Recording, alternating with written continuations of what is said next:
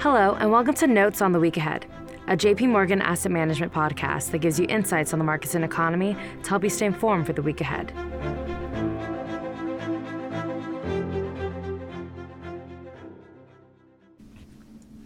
Hello, this is David Kelly.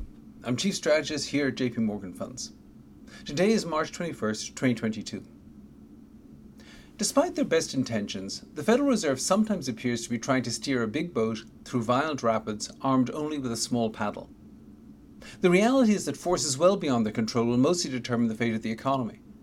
However, the energy with which they paddle could have a major impact on investments.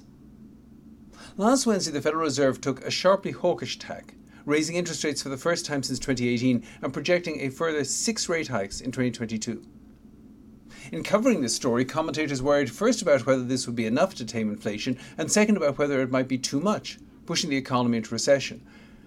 For investors, however, this is missing the point. The truth is that, at least in the 21st century, monetary policy appears ineffective at achieving economic goals, but has profound impacts on capital markets. Easy money in the last expansion didn't succeed in significantly boosting either inflation or growth, and tightening over the next few years may do little to suppress them. It should be emphasized that both growth and inflation should slow for other reasons. However, if the expansion continues and inflation doesn't abate quickly enough, the Fed may feel compelled to adopt a much tighter policy precisely because of the very muted impact of higher interest rates on the real economy. This could be very important for capital markets. Years of low interest rates have boosted net asset prices in general, favored growth stocks over value, and funneled money into the most speculative parts of financial markets. A long period of higher interest rates should, should it emerge, could reverse all these trends. All this depends on how resolute the Fed is in trying to bring inflation back down to its 2% goal and whether economic forces will permit this to happen. In other words, investors should ask not what the Fed could do to the economy, but rather what the economy could do to the Fed. In addressing this question, a good place to start is to consider how the economy might evolve even as the Fed raises rates. The story is, of course, complicated, encompassing the lagged impact of fiscal stimulus, continuing supply chain disruptions, and the stark implications of very limited labour supply growth in an already very tight labour market. On economic growth, it still seems likely that strong demand will cause the economy to grow above its potential in 2022. Consumer spending should remain strong, reflecting solid income growth, strong balance sheets, and pent up demand. Low mortgage rates and only moderate credit growth over the past two years have cut debt service costs relative to income, while wage and salary income has increased by roughly 11% over the past year. Auto sales, which averaged 17.2 million units in the five years before the pandemic, have averaged just 14.7 million over the past two due to chronic supply shortages, leaving a cumulative shortfall of, 50, of 5 million units. There is similar pent up demand across many consumer goods industries while fading pandemic effects should continue to support a strong rebound in travel, entertainment, leisure, and food services. Capital spending should also be strong in 2022 as companies take advantage of booming recent profits and still cheap financing to install labour saving equipment. Home building should also be relatively solid, even in the face of rising interest rates, as inventories of homes for sale are at a record low. Despite very low stockpiles across the economy, rebuilding inventories could actually be a drag on growth perversely, since real inventory accumulation is unlikely to match its huge fourth quarter 2021 pace of $171 billion annualized. Turning to the government, government spending may grow at a more modest pace as state and local governments struggle to compete with the private sector for a limited pool of workers, and federal spending growth downshifts following the pandemic years. In addition, international trade will likely be a drag on US growth. Overseas growth is likely to be restrained by the impacts of Russia's invasion on Ukraine uh, and their impacts on Europe and continued COVID waves in East Asia, while a recently higher dollar will also tend to widen the trade deficit. However, since consumer spending and private fixed investment spending account for roughly 86% of GDP combined, strength in these areas should dominate resulting in a real GDP growth rate of 3.5% in the year ended in the fourth quarter of 2022, well above the economy's long term growth potential of about 2% and the Fed's projection of 2.8%. Importantly, it's hard to see how even the seven interest rate hikes the Fed projects for 2022 will put a dent in this growth. The most interest sensitive sectors of the economy, home building, capital spending, and to a lesser extent auto sales, are all experiencing massive pent up demand, which is unlikely to be reduced significantly by modest increases in very low interest rates.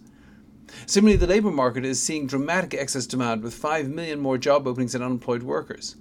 This, in combination with solid GDP growth, should lead to a strong gain in jobs in 2022, with the unemployment rate likely falling significantly from February's 3.8% reading. Indeed, with much stronger wage gains and still limited labour supply due to demographic issues, the unemployment rate could easily fall a further 0.5% by the fourth quarter, pushing it to its lowest level since 1953 and below the Fed's current projections of 3.5%. The core consumption deflator was up 5.2% year over year in January, and we estimate may have been up 5.5% year over year in February. The Federal Reserve expects this to fall to 4.1% year over year by the fourth quarter, and we estimate that it could fall a little further to roughly 3.8%. However, this would still leave it well above the Fed's long term 2% target by the end of 2022. Moreover, with still strong wage growth and higher inflation expectations, it seems quite possible that core inflation will still be above 2% by the end of 2023. And this gets to the key question for investors. If the economy does not appear to be cooling down in the face of a now projected seven rate hikes in 2022, will the Federal Reserve be more aggressive in raising rates in 2022 or exceed their now projected four rate hikes for 2023? Will they reduce their balance sheet more aggressively to try to raise long term interest rates and elicit a greater response from the more interest sensitive sectors of the economy? The Fed's communications last Wednesday, both in their forecasts and in Chairman Powell's statements after the meeting, suggested that they are now willing to take this more aggressive stance. If they maintain this attitude and become frustrated by the lack of progress in dampening inflation, we could be in a, for a period of significantly higher real interest rates. This would tend to be a negative for fixed income markets, of course, but also for stocks trading at high multiples and more speculative areas of the market. It could be positive for value stocks, and international stocks, which trade at lower multiples, and it could also favour short duration fixed income. Eventually, fiscal drag from Washington, private sector efforts to attack supply chain issues, and the long term forces which led to declining inflation in the past four decades before the pandemic should erode inflation. However, if the Fed is sufficiently determined to battle inflation in the short run and frustrated in its lack of short term success, America may have reverted to an era of higher and more normal interest rates by the time the inflation tide finally begins to ebb. Well, that's it for this week. Please tune in again next week, and if you have any questions in the meantime, please reach out to your JP Morgan representative. This content is intended for information only based on assumptions and current market conditions and are subject to change. No warranty of accuracy is given. This content does not contain sufficient information to support investment decisions. It is not to be construed as research, legal, regulatory, tax, accounting, or investment advice. Investments involve risks. Investors should seek professional advice or make an independent evaluation before investing. The value of investments and the income from them may fluctuate, including loss of capital. Past performance and yield are not indicative of current or future results. Forecasts and estimates may or may not come to pass. JP Morgan Asset Management is the asset management business of JP Morgan Chase & Company and its affiliates worldwide.